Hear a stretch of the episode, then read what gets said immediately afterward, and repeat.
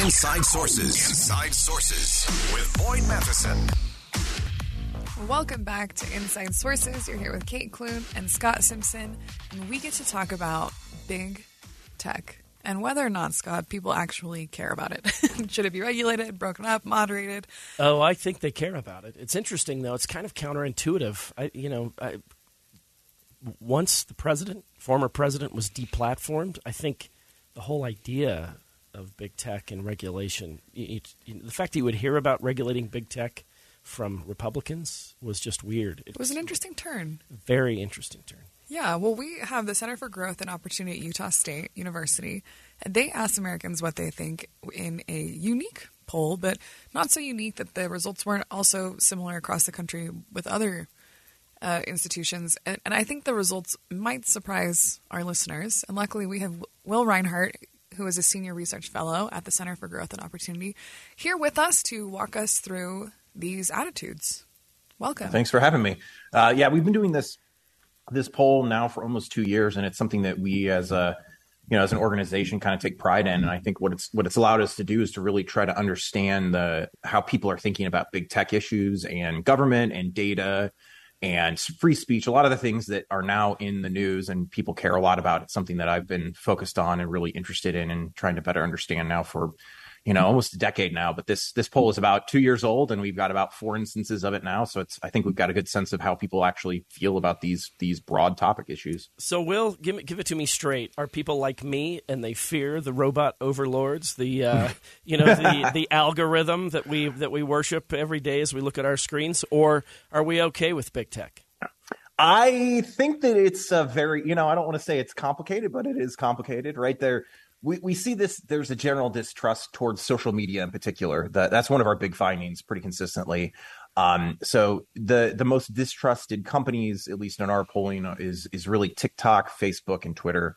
And that is that's distinct and different from other big tech companies like google and amazon and microsoft and I think the the way we think about it is that social media is kind of a hard to understand, right? It's a it's a it's a you don't really know if you're getting a good deal. The products are kind of hard to understand, but something that's concrete like search um, or like an Amazon Marketplace, those things are are very real and people understand the benefits of it.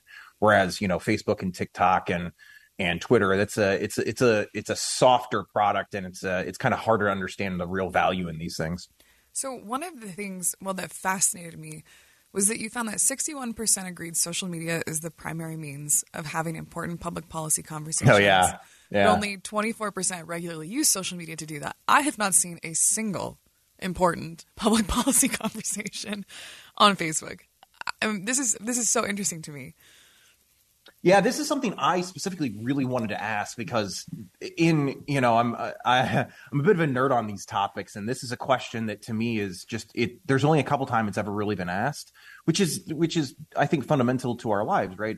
If we do talk about politics, where are we talking about politics? Is it online? Is it offline? And and I think what our polling shows is that there are important public policy conversations that are going online, but most people aren't doing it that way, right? They're they're having conversations with friends and family. They're over the water cooler, right? They're they're at school or they're at you know at an office where they're having these sorts of conversations.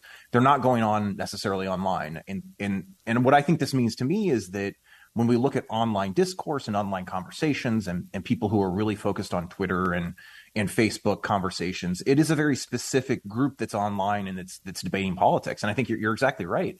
Right. It's I, I don't go on and debate, even though I'm involved in policy, I don't go on and debate politics all that much in, you know, on Twitter. I, I use it much differently. And I, I I think about these things and kind of use these tools much differently than somebody else that might be going online just to debate politics. Yeah, my TikTok is full of dog videos and musical theater gossip. So if I see something uh, mine's gardening, there, right? yeah, I'm so. doing I'm doing it wrong.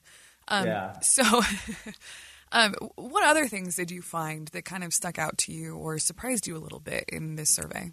Yeah, there's a couple things that I I I think that just really I, I, can't get them out of my mind, right? So one of the things that I, I, find is really interesting is that there's a lot of distrust of federal government as compared to the local government, mm. and this kind of is I find this a little bit uh, haphazard because we know that local governments writ large have had a lot more data breaches, right? I don't want to put anyone on blast in, in in the state, but you know, there's been concerns about data breaches in in a number of different kind of regional government organizations and you know it's the federal government that people distrust more. So i think that's kind of an interesting sort of finding that that that we ended up teasing out. Um, the other thing that i think that's really interesting is is really about content moderation and it seems that you know we, we kind of talked earlier about the about the former president there seems to be this kind of um, this this step down view on content moderation. So, you know, about 70% of people agree that social companies are justified in removing users that violate their rules, but this drops down to 60% for elected officials, right? So it's hmm. there there's a pretty big drop in support. And similarly, only about 60% of people support um, removing disruptive users as compared to 50% of disrupted or dis- disruptive elected officials. And so what I'm what I see is that that uh, that elected officials people give them a lot more leeway because they're elected officials, right? Um, but there's still pretty broad support and and uh, and really just justification really for for content moderation.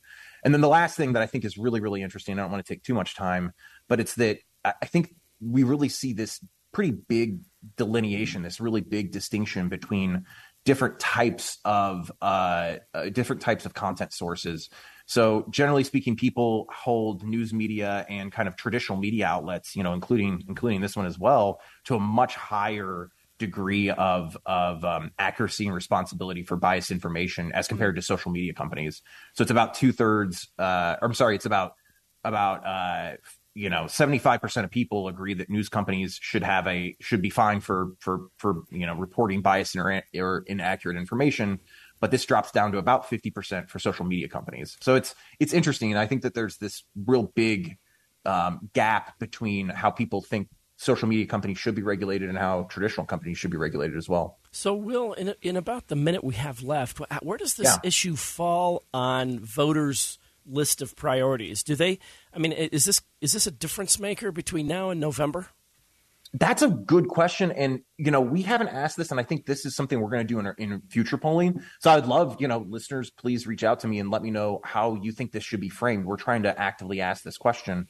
Um, but other work that I've seen and that we've that I you know I, I have kind of keep up to date with a decent amount of these, and big tech issues tend to not be in the in the top priority. Um, a lot of a lot of people care about you know local jobs. They care about the economy. They care about their kids. They care about you know perhaps their you know their loved ones that maybe have an opioid addiction in some cases. You know i'm, I'm uh, uh, and, so there, there's when you talk about the total set of issues, big tech and regulation of, of big tech companies really doesn't hit the the major issues, and all these other important things do. You know, uh, everyone well, cares about inflation and, and gas prices. So Totally. Well, Will Rinehart, a senior research fellow at the Center for Growth and Opportunity at USU, thank you so much for joining us today. Yeah, thanks for having me today. Well, coming up, internal polls from two Senate candidates in Utah tell two different stories, and we're going to talk about who's right and who's wrong after the break.